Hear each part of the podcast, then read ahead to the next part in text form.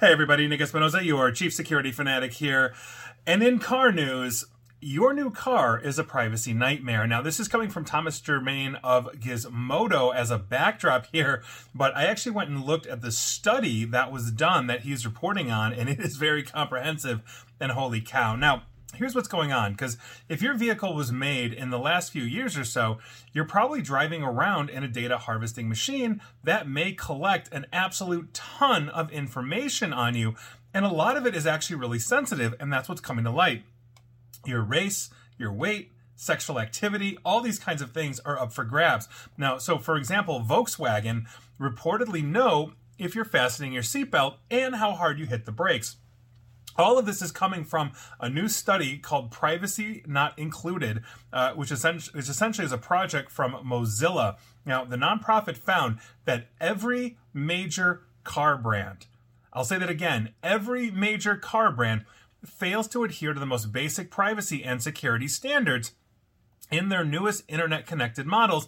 All 25 of the brands that Mozilla examined basically failed the test. Now, Mozilla found uh, brands including BMW, Ford, Toyota, Tesla, and Subaru to basically collect data about uh, about you as a driver, including your race, facial expressions, weight, health information, and where you drive. Remember, we're all interconnected. Cameras are everywhere. Some of the cars that were tested collected data that you wouldn't even expect to know about, including details about your sexual activity, your race, your immigration status, interestingly enough, also according to Mo- Mozilla. Now, according to Jen Caltrider, program director of Privacy Not Included, the project, in a press release, and I quote, Many people think of their car as a private space, somewhere to call your doctor, have a personal conversation with your kid on the way to school, cry your eyes out over a breakup, or drive places you might not want the world to know about.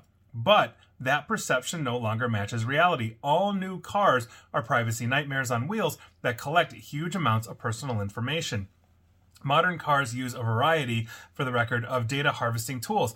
I mentioned microphones, cameras, all that kind of stuff, not to mention you are connecting your phone to the vehicle. Uh, there are apps there. And so manufacturers also collect data through basically those tethered phones, those apps, websites, all that kind of stuff. And they can and will sell or share that with third parties. So Volkswagen, for example, collects your driving behaviors. We talked about the seatbelt and braking, and it pairs that with details such as age and gender for targeted advertising. Meaning, I don't know, maybe you're younger and you brake hard and you're a male or a female, whatever it is, maybe that is good for an advertiser for some reason.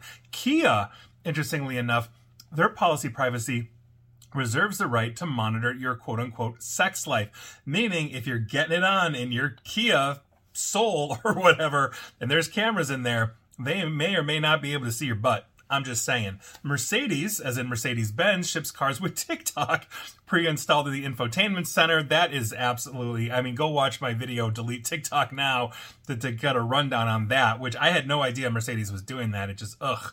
But Mercedes spokesperson, Andrea Berg declined to comment as the company has not reviewed this particular study by Mozilla, but Berg said that the Mercedes Me Connect app gives users privacy setting and the ability to opt out of certain services, but I'm going to imagine not opting out of everything because why would they do that? Mercedes is making money on you.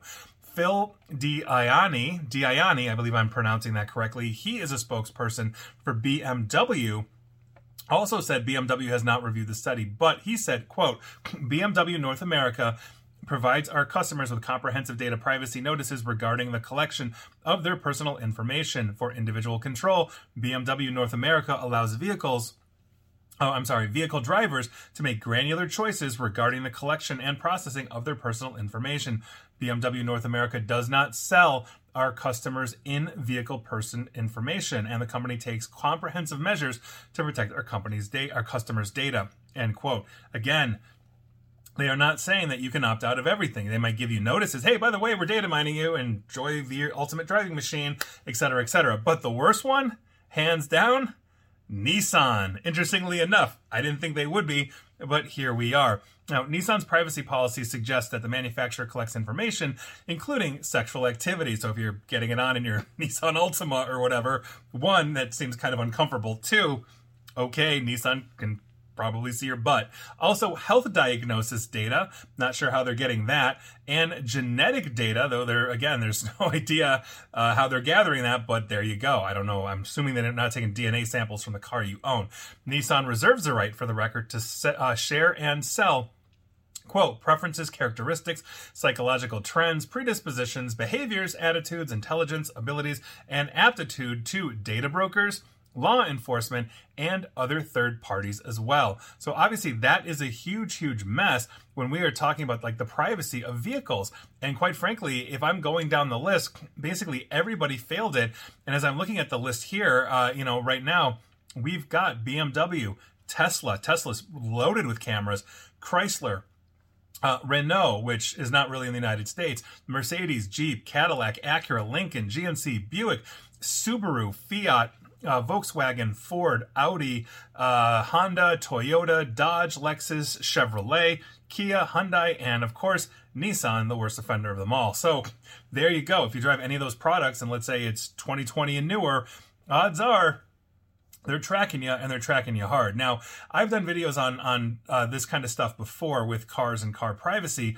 I don't think we just knew how bad it was because, of course, these cars are seas of sensors. They're collecting an enormous amount of telemetry. Uh, you know, we've had vulnerabilities in cars where things like the uh, Sirius XM satellite receiver could be hacked and all of that. Not to mention bluejacking in cars and all of that. And I've always cautioned against anybody tethering or connecting a mobile phone to something like a rental car or a car that you don't own because you're going to lose control of a lot of data. But even if you're tethering to your car, make sure that you are essentially uh, you know limiting what it can do now if you're connecting to like an android auto or an apple carplay i'd be curious to understand granularly if let's say you're sitting in that subaru and you've got that phone tethered into android auto or CarPlay if they're able to see what you're doing or if that's more contained in your phone as it's just using the screen and the interactivity. That said, those things have to be built in to the head unit in the car for those to work. So I'm guessing that they're also collecting a lot of information. So heads up to you if you drive any of the brands I just mentioned, you're pretty much screwed and that's why we should all be driving cars from like the 1960s. I don't care if they're not safe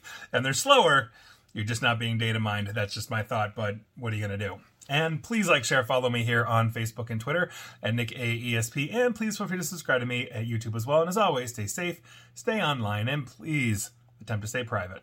Thanks, everybody.